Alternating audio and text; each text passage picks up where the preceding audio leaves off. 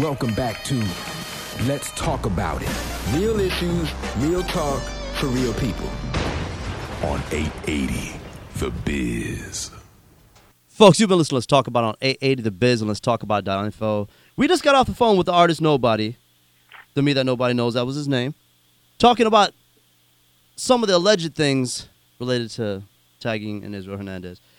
But I want to talk about, I want to switch gears a little bit. It's been in the newspaper. Now, it's funny because there's no autopsy yet that I know of. There's no toxicology report that I know of yet. And already articles are circulating in the newspapers about this mysterious thing called excited delirium. And excited delirium is this thing that's allegedly causing a lot of deaths in custody. And I, I want to approach this with an open mind. I want to know a little bit about what this excited delirium is, because some people in some message boards are making some statements that seem to indicate that they think that Israel Hernandez was not tased to death, but was in fact killed by excited delirium. And like I said, I want to keep an open mind about this. So I have two people in the air. One's Doctor Deborah Mash, who's a neurology professor for the University of Miami, Miller School of Medicine.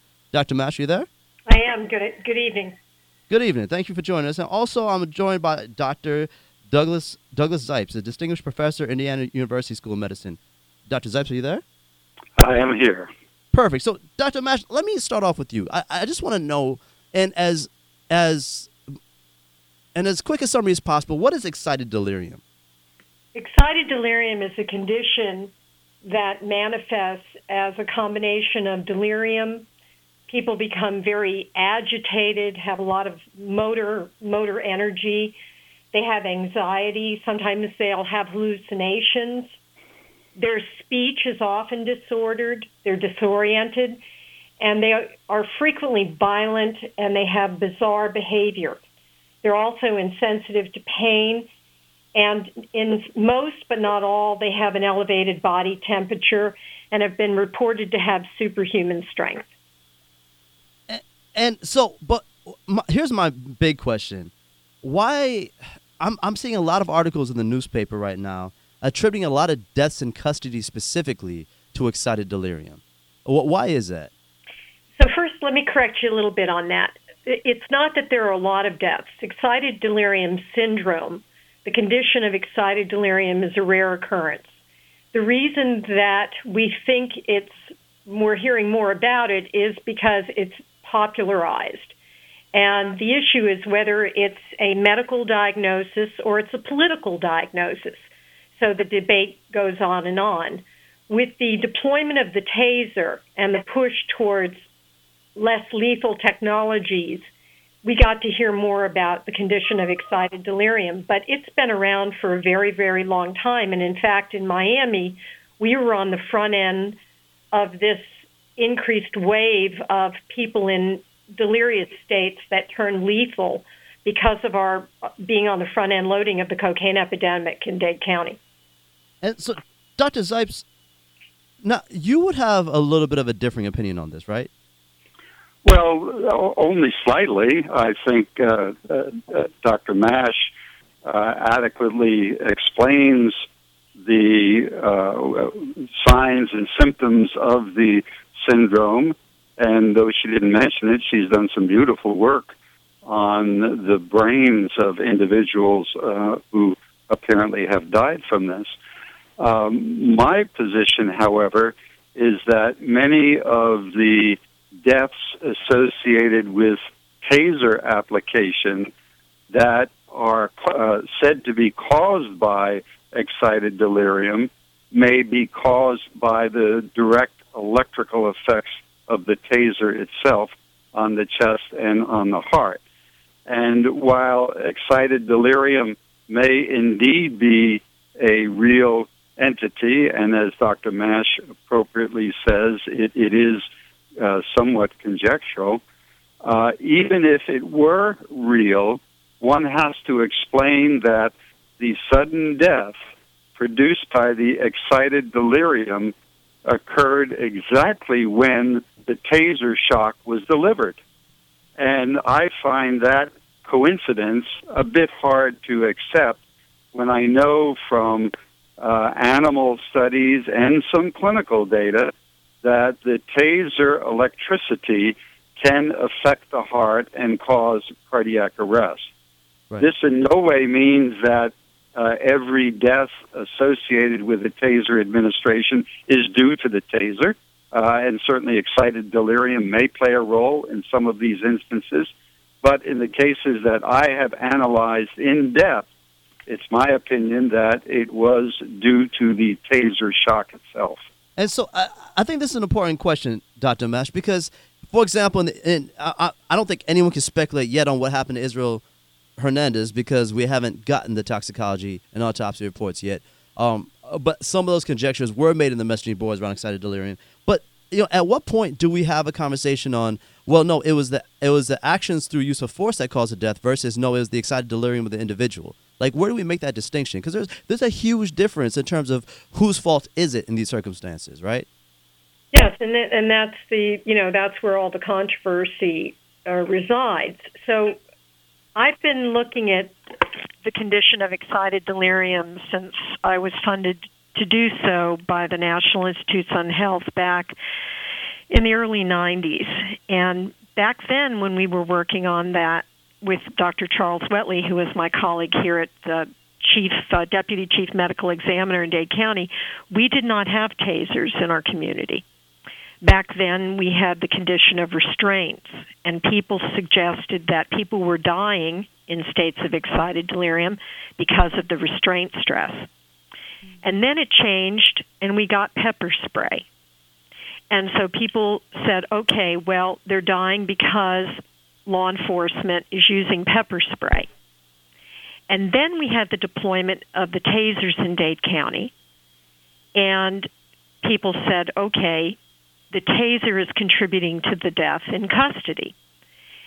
And so looking at the number of cases, and again, remember, this is a rare occurrence, so we, we really don't have a lot of good epidemiologic data to make, you know, strong um conclusions, but based on the information that we have, what I can say is we didn't see an uptick in the numbers with the deployment of the taser, and this was something very important. In fact, my colleagues came to me and said, okay, you're tracking this in our community.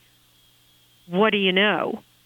And all that I could say, because I don't know anything about the taser, I'm not an expert, and I, I, I'm not an expert in cardiology the way my colleague uh Doctor Zipes is, who's a world-renowned cardi- cardiologist and electrophysiologist. So I couldn't say anything about the taser per se, but what I could say is we didn't see an increase. And if you look at the numbers of de- deployments, and I, I don't know where the numbers are now, but at one point there were like over three million in the United States, you would think that you hit the, the taser prongs hit anybody, whether they're in an agitated state, running away, they're fearful, you know, they're they're being, you know, they're in the middle of a law enform, enforcement altercation. Their nervous system, they're hyped up. Okay, they may be on drugs, they may not be on drugs, they may be in a full-blown state of excited delirium, which I consider on the extreme end of the neuropsychiatric continuum. But their ner- their neurotransmitters, their catecholamines, the flight or fight hormones, they're up, they're up, they're turned on. So this is and the it. prongs hit them in the chest and they don't die. So, you know, we need to have more study. We need to do very careful work to really name this. And you're right, and in terms of the, the deaths, the high-profile deaths in our community, we wait for our medical examiners to come back to us with an interpretation. And this is difficult for them because there is no anatomic cause of death. And so, Doctor Zipes, I want to bring you back to this. So, I, I mean, this is, this is where I have a cause for concern. Now, when there's a speculation without seeing any toxicology evidence, right, of something that most folks haven't heard of, excited delirium, right? And I've seen this happen in a few different high-profile cases where once you create a public consciousness around an excuse, when things go to court, even potential jurors hear this excuse, and they're more likely to believe it, whether toxicology reports prove that or not. I mean, like, there's a lot of people, when I was doing the show, got really angry that I was even doing it because, like, this feels like an alibi when things go to a jury. Like, wh- what are your thoughts on that? Well, I think sometimes it may be, uh, but I, I would need to know the specific case uh, to, to really be able to state that. And in the cases that I have analyzed in depth, that indeed has been my opinion. But I, I want to make two points. Uh, uh, Doctor Mash, uh, I, I think, eloquently gives you background information. Um, Taser says there have been three million or so deployments, and sudden death is very uncommon, with which I agree. However, the three million deployments is not the uh, important number. If someone is shot in the back or the buttocks, uh, I really don't think that that's going to have a heart, a heart effect. What is important is how many of those three million deployments were chest shots over the heart, because that is the only position where the taser itself might affect the heart. So I want to make that uh, one that one point. The second point I want to make is we know for over forty or fifty years that electricity applied to the chest in the heart area can stimulate the heart. And indeed, we as cardiologists, heart doctors, use that to resuscitate people who have a slow heart rate. We put uh, electrodes uh, uh, away to stimulate the heart on the skin and deliver electricity through the skin to the heart to resuscitate someone. But we do that at a rate of seventy or eighty beats per minute. The taser shock is eleven hundred times a minute. So if it affects the heart, as we know electricity can, going through the skin and chest wall, then it revs the heart rate up to extremely rapid rates and cause, causes the cardiac arrest. How often? We don't know. I would mandate uh, record keeping so that we know of the taser applications, how many went to the chest, what was the outcome, uh, and until we do something like that, then uh, both Doctor Mash and I are going to sit here scratching our heads uh, and, and having this discussion. Doctor Zipe, I have a, I have a question. Um, is there any physical, is there any way to know where the taser was applied after the fact? Um, I, yes, uh, because the taser leaves burn marks in the skin, uh-huh. and therefore in the cases that I've analyzed, uh, the uh, taser A dart that goes through the skin has been in the uh, cardiac, the heart vicinity. Okay, so it is clear when that when the shot has been applied. That absolutely, every, that, every that, that is clear. Has, what is not every, what is not clear, as as you know, as a as a uh, lo- looking at hearts and the, the pathology that you do, is that there is no telltale sign in the heart itself after an individual has died from Uh, this cardiac arrest, and, and that obviously is a problem uh, that medical examiners have to face. And Doctor Doctor Mash, you were going to respond. Well, you know, I was just saying that every every autopsy report has a clear description of where the taser probes landed, so we know where they are, and every record of a taser use has a complete um, uh, computer printout, which gives you the number of deployments, the number of seconds, et cetera. So you can actually reconstruct this. And uh, Bill Bozeman, Doctor Bozeman from Wake Forest, has done a lot of work on this. You know, what Doctor Zipes brings the point about, you know, the, what we know from our cardiology literature. I want to address it from the neurologic and the neuropsychiatric. We have one hundred sixty-three years ago the first descriptions of the condition of excited delirium by Doctor Luther Bell. And Bell described, uh, you know, a condition which is virtually the same as what we see today with advanced stages of mania and fever. And if you ask any psychiatrist, go into the medical school and ask any psychiatrist, he or she will tell you mania left untreated is lethal.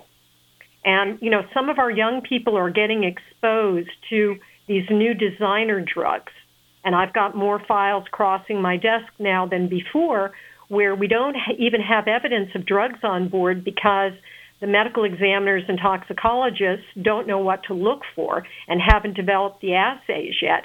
And we've got these strange, you know, delirium and sudden death cases coming on where where the tox is negative, where there's no drugs on board because we haven't been able to find them. In the case and, of Luther, in the case and, of Luther Bell, these were psychiatric patients, unmedicated, and there were no no drugs on board. And and let me uh, jump in and support what what Doctor Mash is saying. We know that there is a, a particular syndrome in cardiology. It's got a Japanese name. It's called takotsubo cardiomyopathy. It's a big name, but it simply means that extreme emotion, uh, such as might be happening in some of these instances, can cause cardiac arrest in individuals. And, uh, for example, following the tsunami in the Far East, or following the earthquakes in California years ago, there's an increase in cardiac arrest, sudden deaths, uh, over those days uh, uh, afterwards. So there clearly is support for what Doctor Mash is saying. My problem when I analyze the individual cases is that the cardiac arrest occurred precisely at the time of the taser delivery. So it's hard to say that uh, excited delirium or this takotsubo cardiomyopathy or the underlying heart disease or the alcohol or the cocaine or whatever it was caused the cardiac arrest at the precise time of the taser shock. And, and to not say, well, if the taser probes are over the heart, I know electricity can be transmitted to the heart and can run the rate up to uh, very high rates to produce cardiac arrest. It, it, it's hard to say that that's not the cause.